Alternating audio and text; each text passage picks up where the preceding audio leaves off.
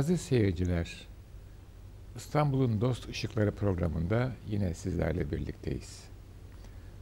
Bu kez İstanbul'un Dost Işıkları hangi semtten parlayacak diye kendimize soruyoruz ama belki bu defa bu programda İstanbul'un Dost Işıkları parlayacak ama biraz mahzun parlayacak. Çünkü oldukça zor, eski tabirle oldukça muhataralı, tehlikeli, Zülfiyar'a dokunan bir mevzu üzerindeyiz bu akşam. İki nokta üst üste koyarsak İstanbul'un imarı bir ünlem işareti.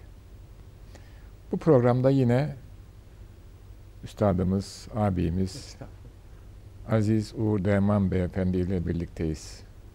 Hoş geldiniz diyelim. Hoş Esasında siz de programın e, misafiri değilsiniz, ev sahibisiniz. Fakiriniz de, bendeniz de öyleyim. Birlikte dilimizin döndüğü kadar benden için, kendim için Tabii. söylüyorum. Aklımın erdiği Benim kadar İstanbul'un e, güzelliklerini, birikimini, muhtevasını hissettiğimizi hissettirmeye çalışıyoruz. Yapabildiğimiz bundan başka bir şey değil. Pek tabii. Efendim İstanbul tabi tarih kitaplarda var, kaynaklarda yazıyor ama şöyle bir hatırlanırsa çok uzun bir mazisi olan bir şehir. Aynı zamanda antik dünyanın, ortaçağ dünyasının hatta bir vakte kadar belki 19. asra kadar modern zamanların coğrafyasında merkezde yer alan bir şehir. Çevrede, periferide yer alan bir şehir değil. Bu sebepten dolayıdır ki İstanbul daima bütün dünyanın göz bebeği olmuş. İstanbul'un sahibi olan e, siyasal erk veya medeniyet tasavvuru aynı zamanda büyük bir mesuliyeti de yüklenmiştir, deruhte etmiştir. Zaman zaman bunun farkında olmuştur, zaman zaman da bunun farkında olmamıştır. İşte farkında olmadığı zaman da İstanbul'un dost ışıkları biraz mahzun, biraz solgun, biraz mamum, parıldar diyemeyeyim, demeyeyim, titrer. Evet. Şekilde evet. gözümüze görünür. Ama medeniyet tasavvurunun ortaya çıktığı kültür ortamı hangi medeniyetin, hangi değerlerin varisi olduğunun farkında ise, yeni tabirle söyleyelim bilincinde ise İstanbul pek rahat, pek muhteşem, pek neşeli ve pırıl pırıldır. Ben böyle görüyorum, böyle hatırlıyorum, böyle hatırlamak istiyorum. Evet. Neticede yine bir musiki aralığına gelmezden önce İstanbul'un imarı ve devamını konuşmak vaadiyle şimdi siz bize hangi eserleri veya hangi eseri dinleyeceğimizi lütfeder misiniz efendim? Efendim bu akşam nihavet makamında eserler icra olunacak. Bunlardan ilki hüzünlü bir güfte üzerine bestelenmiş Serkis Efendi'nin bir şarkısı. Kimseye etmem şikayet. Ağlarım ben halime. Bir ima var galiba burada yani. Titrerim mücrim gibi baktıkça istikbalime. Perdeyi zulmet çekilmiş. Korkarım ikbalime. Titrerim mücrim gibi baktıkça istikbalime. Bu sanki İstanbul'da imar değişikliklerine kalkışıldığı zaman, yıkımlar yapılacağı zaman İstanbul'un feryadı olarak kabul edebilirsiniz. Aynen o şekilde ben de hissediyorum efendim. Bir çok hoş bir ima var ama evet. acı bir ima. Evet. Bir istihza var diyelim bunda. Evet. Dinleyelim. Kimseye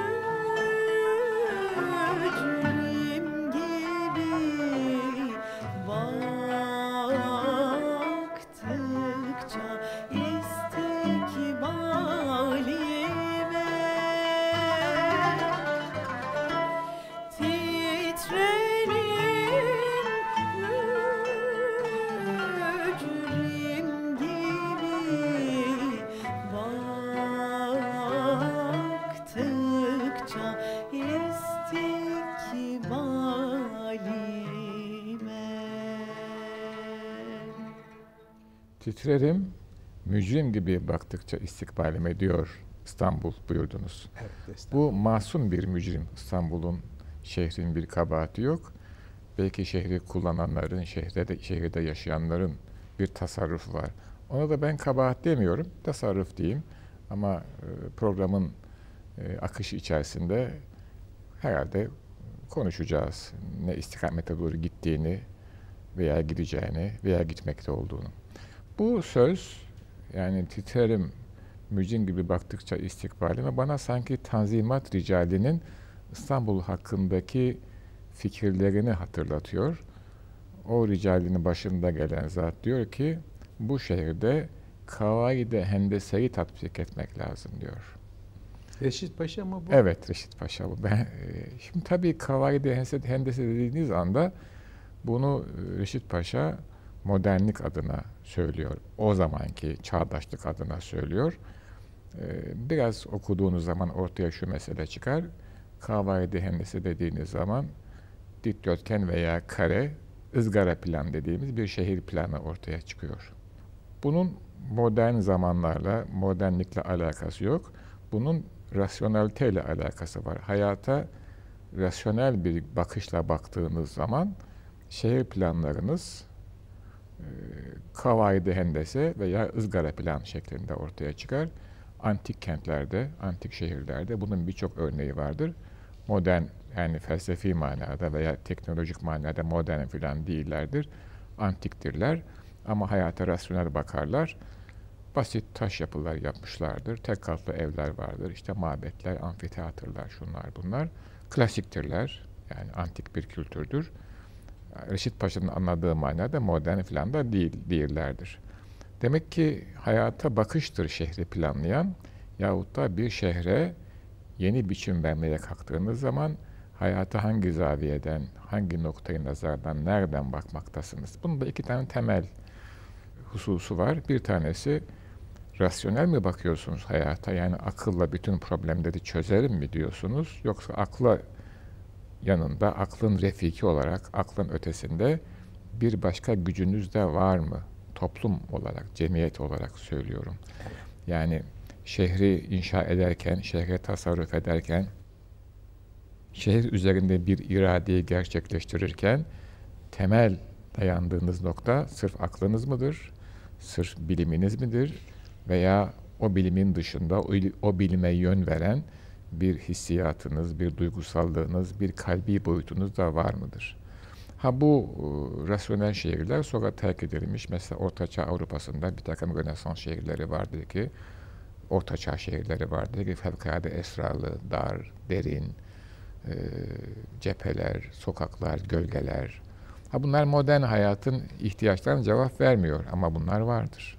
Sonra tekrar modern şehirler kurulmuştur. Böyle bir macera, böyle bir serencem yaşamıştır İstanbul.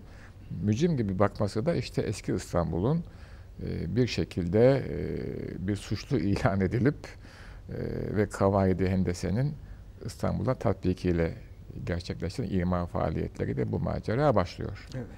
Tanzimat macerasıdır bu. Ondan evvel İstanbul'un bir talihsizliği var. Hem yangınlara açık hem de deprem kuşağında. Evet. Daha evet. evvelki programlarımızda da galiba dem vurduk bunda. Efendim Haliç'ten giriyor, Samatya'dan çıkıyor. Çünkü Poyraz o istikamete estiği için evet. ve Poyraz birkaç gün devamlı esiyor yaz Poyrazları. Allah ne verdiyse evet. ahşap namına hepsi Denizden gidiyor. denizedir İstanbul'un Denizden, yangını. Evet, evet. efendim takriben 250 yılda bir tekrarlayan büyük korkutucu zelzeleler. Evet. O da ahşap dışındaki kagir taş binalara dokunuyor. Evet. Yani ezelden yaralı İstanbul evet. bu bapta. Ama bir de insan eli onu bozmak için girince devreye işte mücrim diye feryadı evet. herhalde ondan. Evet. Mesela imar dedik. Çağımızda biz imar sözcüğünü duyduğumuz zaman, bu kelimeyi işittiğimiz zaman insanımız bir irkiliyor. Halbuki mesela Fatih ve devamında İstanbul'a baktığımız zaman İstanbul ciddi manada imar kelimesinin bütün muhtevasıyla imar ediliyor. Nedir o? İzin verirseniz onu kısaca söylemek isterim. Birinci bir fonksiyon var. Yeni tabirle işlev var. Yani işlevsiz yapı yok. Evet. İkincisi bir estetik var. Bir ruh var. Bir güzellik var. Ve onun hemen yanında ciddi bir ekonomi var. Yani kaynaklar kesinlikle boşa heba edilmiyor. Ve böyle yükselen bir İstanbul, güzelleşen, zenginleşen, derinleşen, kat kat katmerlenen bir İstanbul görüyoruz. Yani bir eserin kapısını açtığınız zaman o yalın kat bir eser değil, arkasında başka muhtevalar, başka derinlikler hissediyoruz. Neden böyle oluyor? Çünkü o zaman toplumun medeniyet tasavvur yapıcı, iradesi inşa edici ve müspet yönde gelişiyor. Kendi e, ne mahsus, kendi içinden gelen, kendi ortaya koyduğu kültürü, biçimleri hayata geçiriyor toplum. Ne zaman ki toplum bu e, hususi vasfını kaybediyor, bu mümtaz hususiyetini yitiriyor. Yani kendi artık bir şey koyamaz hale geliyor ortaya. Bir bocalama dönemidir o. Yine batıdan gelen bir takım, çünkü yükselen medeniyet o bu defa, değerleriyle, özellikle teknolojisiyle yükselen medeniyet olur. Onun değerlerini yorumluyor ama 19. asırda artık o yorumlama gücü de kalmıyor. Batı'nın yaşadığı serüveni yaşamadığı için bu şehir, Batı'nın çok kötü bir kopyası eserlerle karşı karşıya kalıyor. Hatta öyle e, maceralar var ki mesela Fransız mimarlara, şehircilere Beyazıt Meydanı'nı ısmarlıyorlar bir şey çizdiği. Adam topografiyi bilmeden oradan bir takım projeler gönderiyor. O projeleri meydana tatbik ettiğiniz zaman devasa istinat duvarları çıkıyor Beyazıt Meydanı'nda.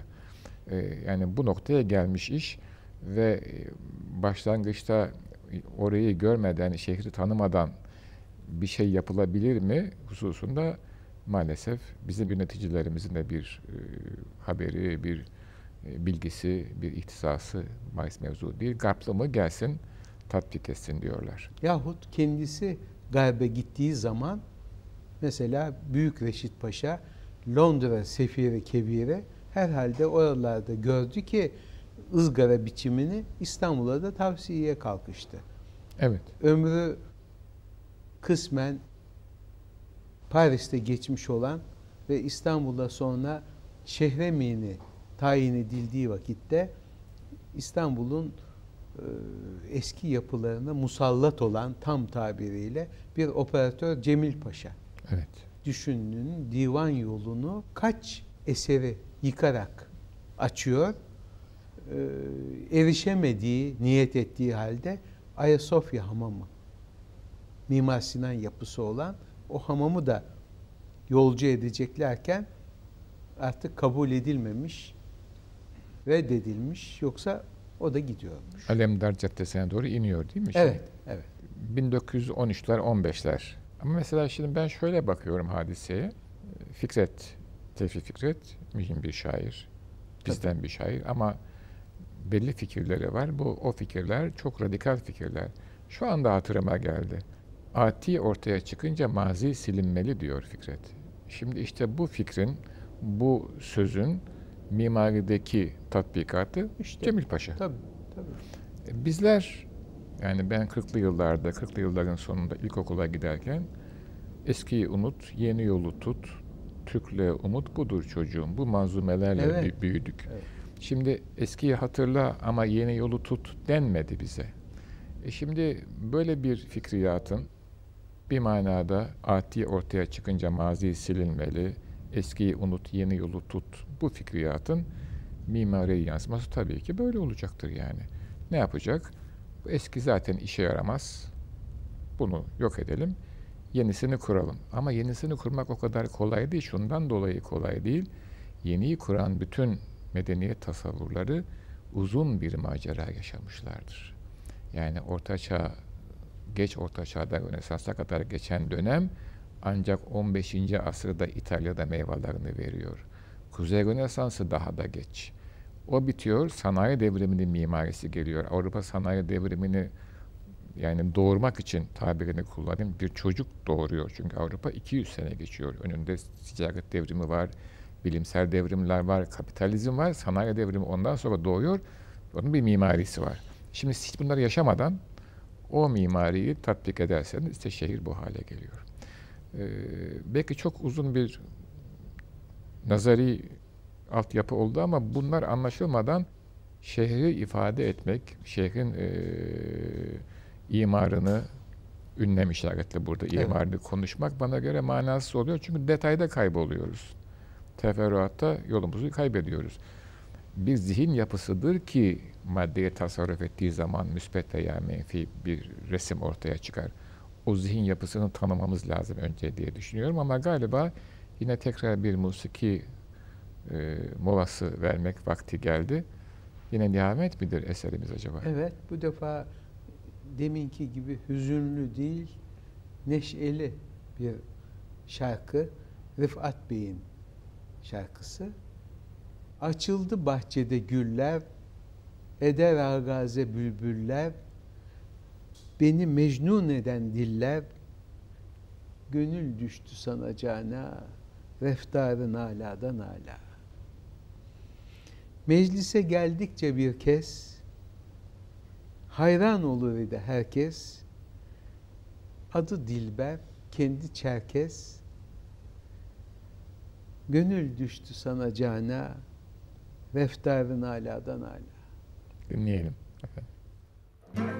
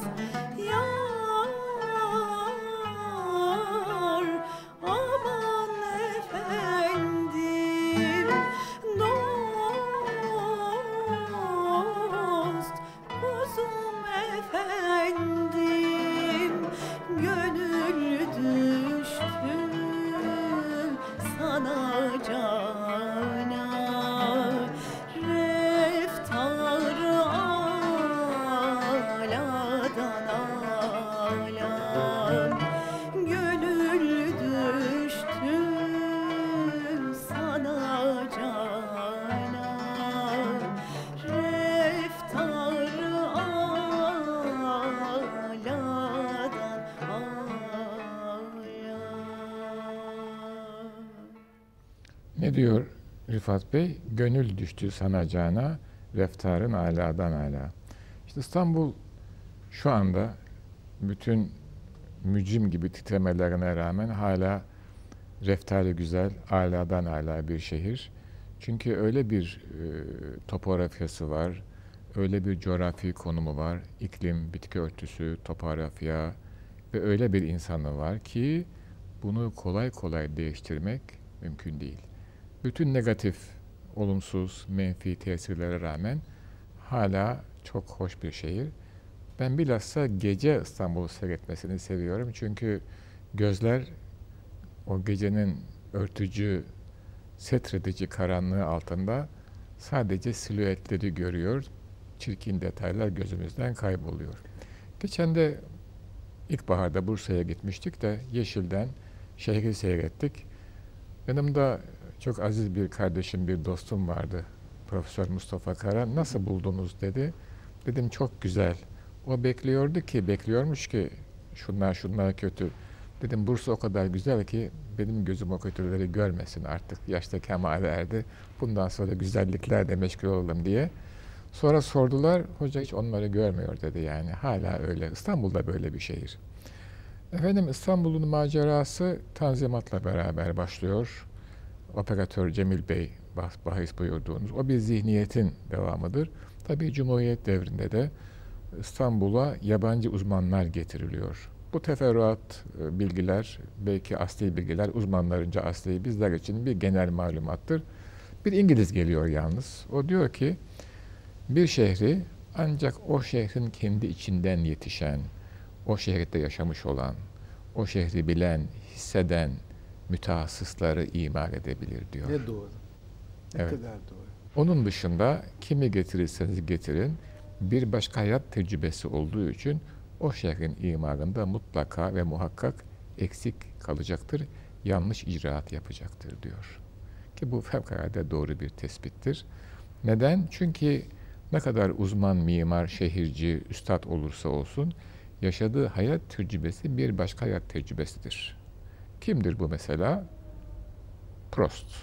İstanbul'da uzun yıllar kalmış, 30'ların sonunda gelmiş, 50'lerin başında gitmiş olan bir uzman Fransız. Evet. Uzun yaşamış, çok tecrübeli, ciddi bir şehirci, plancı, görgülü bir kültür adamı.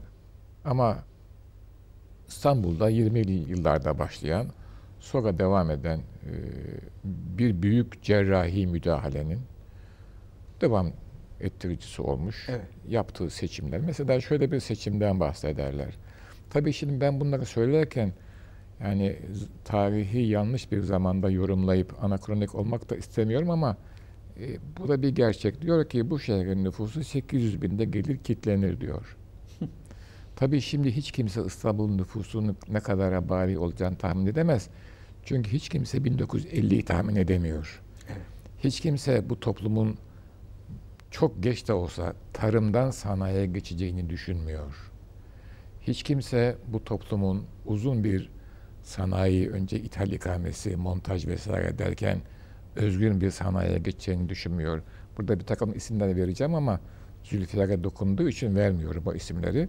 Yani bu memleketin macerası esasında İstanbul sahnesinde oynanıyor bu İstanbul sahnesinde oynanan... Hele hele köyden şehire evet, göç evet, başlayınca evet, ne oluyor? Tabii. İki tane esas e, problem var burada bendenizin gördüğü kadarıyla.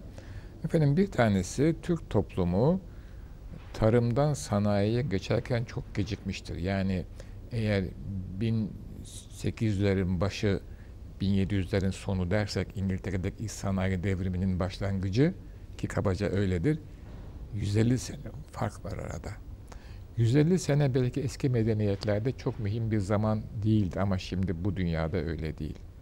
Sanayi kurduğunuz zaman sosyal yapı bütünüyle değişiyor ve biraz evvel buyurduğunuz köyden şehire büyük bir göç dalgası oluyor. Her yerde olmuş bu. Evet. Bu olurken gecikmiş bir şekilde dünyadan epey daha geç bir zamanda bir de Türkiye'nin tanzimatla başlayan ve 20. asrın başında ciddi bir boyuta varan medeniyet değiştirme hamlesi var. Evet. Bu iki hamle, bu iki dalga üst üste binince bugünkü şehirlerimizin hali ortaya çıkıyor. Tarihi mazisi pek zengin olmayan şehirlerde bunu hissetmiyoruz. Ama İstanbul gibi bütün dünyaya mal olmuş bir şehirde bu adeta bütün ağırlığıyla, bütün vahametiyle, bütün hüznüyle hisseden, bilen omuzlar üzerine çöküyor, yükleniyor. Yani Batı ülkeleri önce kültürel geçişi yaptılar. Ha bizim illa o yolu takip etmemiz gerekmiyor. O bir başka bahis. Yani önce Rönesans'la beraber e, modern düşünceye geçti. O 200 sene sonra takriben sanayi devrimiyle bir başka tarımdan sanayiye geçti. Bizde bu ikisi üst üste düştü. İstanbul'un sıkıntısı biraz da oradan kaynaklanıyor. 30'lu yılların başında işte bir Fransız isimleri var o önemli bir İtalyan bir de Alman profesör davet ediliyor. Onlar İstanbul hakkında bir rapor hazırlıyorlar. Kısmen tatbik ediliyor, edilmiyor. Sonra işte e, Prost geliyor. Prost'unki tatbik ediliyor. E, 800 bin diyor şehrin nüfusuna. Zaten daha evvel sanayi tesisleri Haliç'te kurulmaya başlanmış. Şimdi sanayi tesisi girdiği yerde Batı bunu, bu deneyimi yaşadı. Bütün sosyal yapıyı değiştiriyor. İstanbul'da bundan çok büyük ölçüde nasibini aldı. Daha sonra tabii İstanbul'un farklı yöreleri de nasibini aldı. Boğaz'da sanayi tesisleri kuruldu, Haliç'te kuruldu. Bakırköy tarafına doğru kuruldu. Bu olacak bütün bunlar. Fakat biz yani o problemlerin e, farkına varmadığımız zaman bunlar kuruldu. Hala da farkında değildi birçok problemin. Ee, mesela Prost e, şehre bakıyor, şehrin göbeğinden bir bulvar geçiriyor. Nelere feda ederek. Evet. Yani efendim kısacası erkeklerin başının derdi prostat, İstanbul'un başının derdi prost. Evet, yani böyle bir resim ortaya çıkıyor. Şimdi mesela e, bu doğrusu çok tartışılmalı, konuşulmalı, gündeme getirilmeliydi. E, Prost'un bu büyük hareketinden e, cesaret alan merhum başvekil Adnan Menderes de Prostvari bir e, büyük harekata girişiyor. Top kapısından giriyor. Graba Çapa diyorlar şimdi oradan aşağı şehir eminden aşağı doğru geliyor. Aksaray meydanında Prost'un açtığı bulvara dik bir evet. yolla Laleli'ye çıkıyor.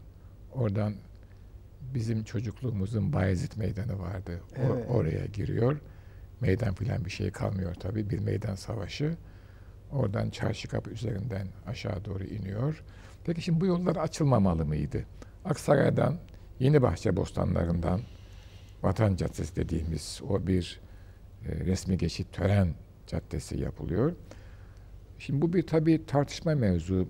Bu yolu açtığınız zaman, bu yatırımı yaptığınız zaman şehirde emlak üzerinden, mesken üzerinden, arsa üzerinden bir artı değer, bir kıymet yaratıyorsunuz. Bu da bir spekülasyona sebep oluyor. Peki yapmadığınız zaman şehri o haliyle muhafaza edeceksiniz o dokusuyla. Ee, ama e, o dokuyla muhafaza ederken isterseniz biz zamanı burada durduralım ve yine bir musiki arasına doğru meyledelim.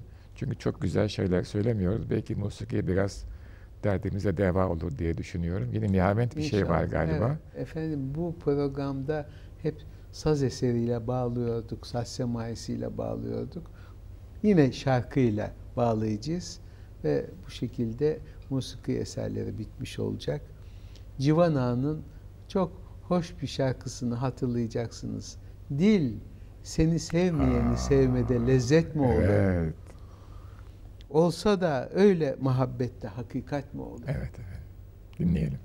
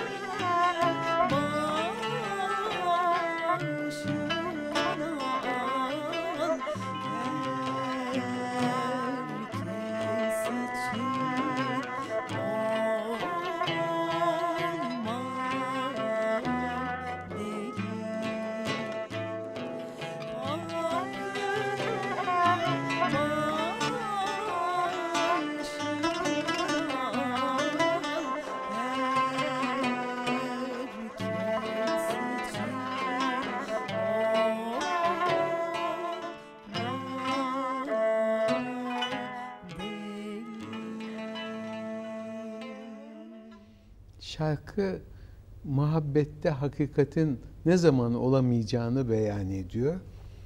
E, şehirler içinde bu aynı şekilde düşünülebilir.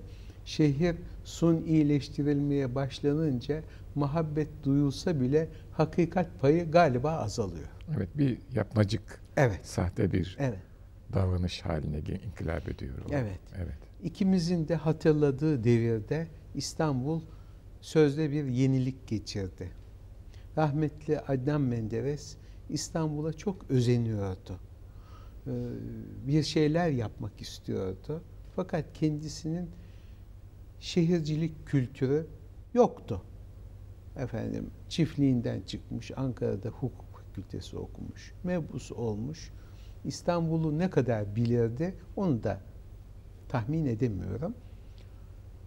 1900 55'lerden başlayan bir imar hareketi İstanbul'u tam manasıyla istila etti. Hem Rumeli hem Anadolu yakasında. Bir kere e, ikimizin de çok iyi bildiği semtler olarak Bayezid ve Aksaray. Evet. Aksaray çukur. Evet. İdi. İdi. Ama Aksaray yükseltildi. Bayezid yüksek idi o da alçaltıldı.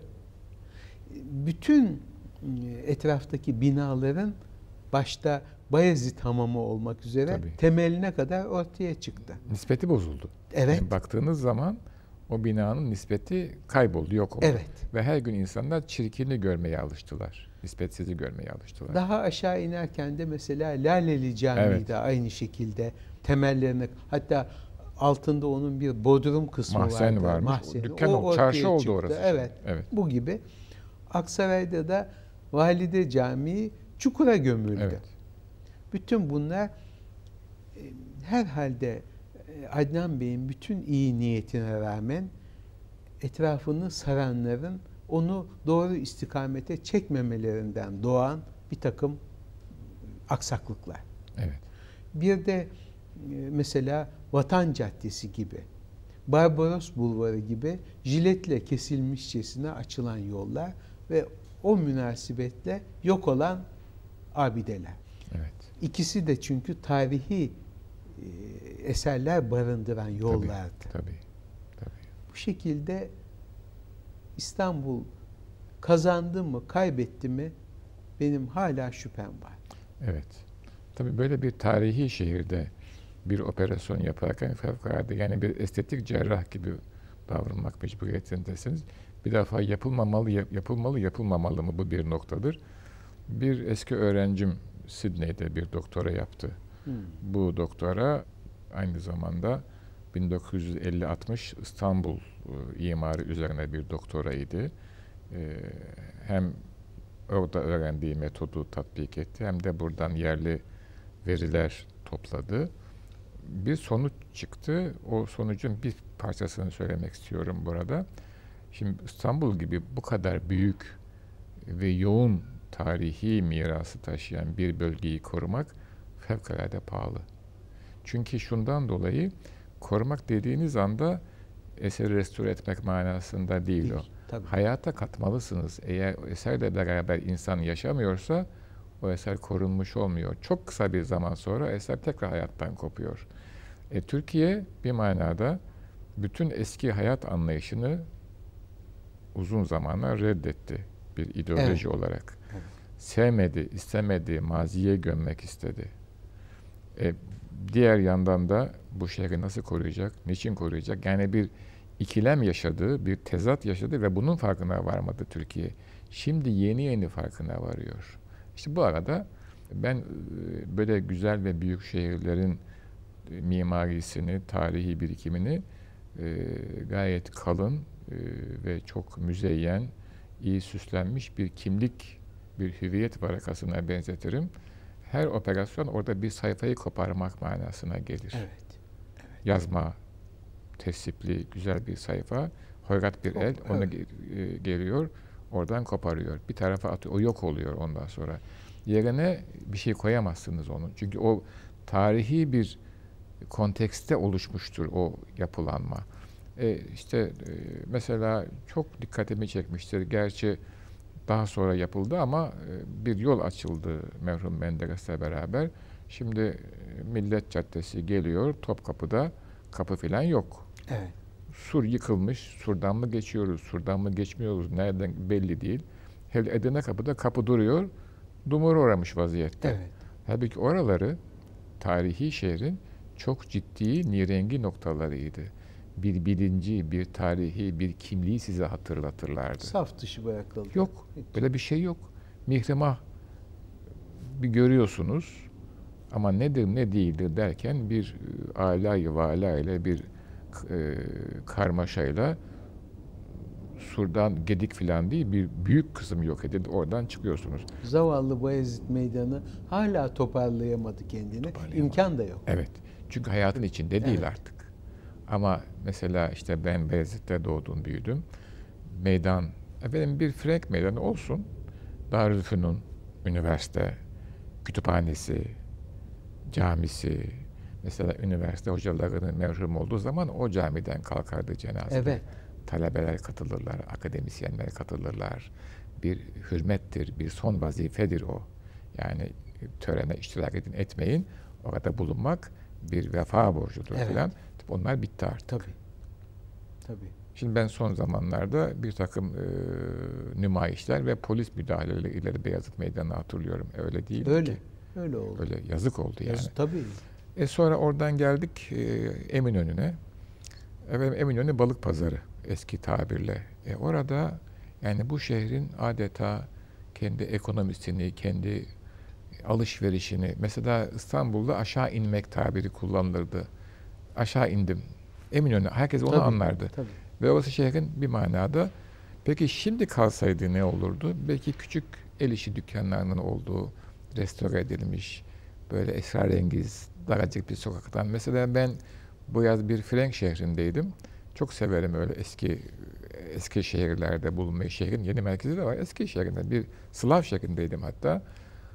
Bir kapı gördüm. Eski bir han avlulu. içeri girdim. Çok hoş bir tütüncü dükkanı. Oradan bir hatıra pipo aldım kendime. Nefis gayet güzel bir dükkan. Tertemiz pırıl pırıl.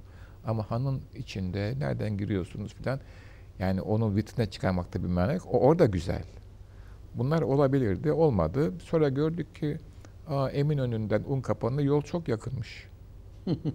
Ama oradaki bütün yapılanmalar gitti. Hepsi. Tabii şimdi şöyle de düşünülebilir. Efendim yani onlar zaten eskiydi. Ha zaten öyle dediğiniz zaman e, siz bir şey bırakmak niyetinde değilsiniz. Tabii. Bu anlaşılıyor. Hakiki maksat çıkıyor. Evet yani bu anlaşılıyor. Şu da çok mühim yani e, mimari ve bir şehrin mimarisi kültürel kimliği tarif etmekte çok mühim bir unsur. Çünkü zaman zaman yine e, dostlarla konuşuyoruz. Şüphesiz e, fikri eserler, ilmi eserler, diğer sanatlara ait eserler, felsefi eserler de çok mühim. Ama mimarinin şöyle bir farkı veya farkiyeti var diye düşünüyorum. Mimariyi herkes görüyor. Bir şiiri, bir musiki eserini, bir resmi ancak divanı açtığınız zaman görürsünüz. Öyle. Anlamanız da çok kolay değil. Ama mimari bitip usanmayan bir sabırla, sebatla insanlara bir şeyleri söylüyor, insanları eğitiyor. İstanbul bir hicran bendenizde. Estağfurullah. Ee, ama şöyle ki eğer biz yeni bir medeniyet yorumu, eskinin devamı olan yeni, burası çok mühim bendenize göre yakalamak durumundaysa ki bunu yapmak mecburiyetindeyiz, bundan kaçışımız yok. İstanbul'la, İstanbul kimliğiyle başlayacağız bu işe. Ve hissediyorum ki zaman zaman da görüyorum yeni nesillerden meraklı insanlar çıkıyorlar. İlme, estetiğe, zevke ve aşka talip bu insanlar. İstanbul estetiğini önce ilmiyle, bilgisiyle sonra gönlüyle yakalamaya çalışıyorlar. İnşallah yakalayabilirler. Fiiliyle de yakalarlar. İnşallah yakalarlar diyorum efendim. Evet. Ee, yine bir İstanbul e, Dost Işıklar programının sonuna geldik. Ee, veda ediyoruz. Aziz seyircilerimizi saygıyla selamlıyoruz efendim. İyi akşamlar. Hayırlı geceler aziz seyirciler.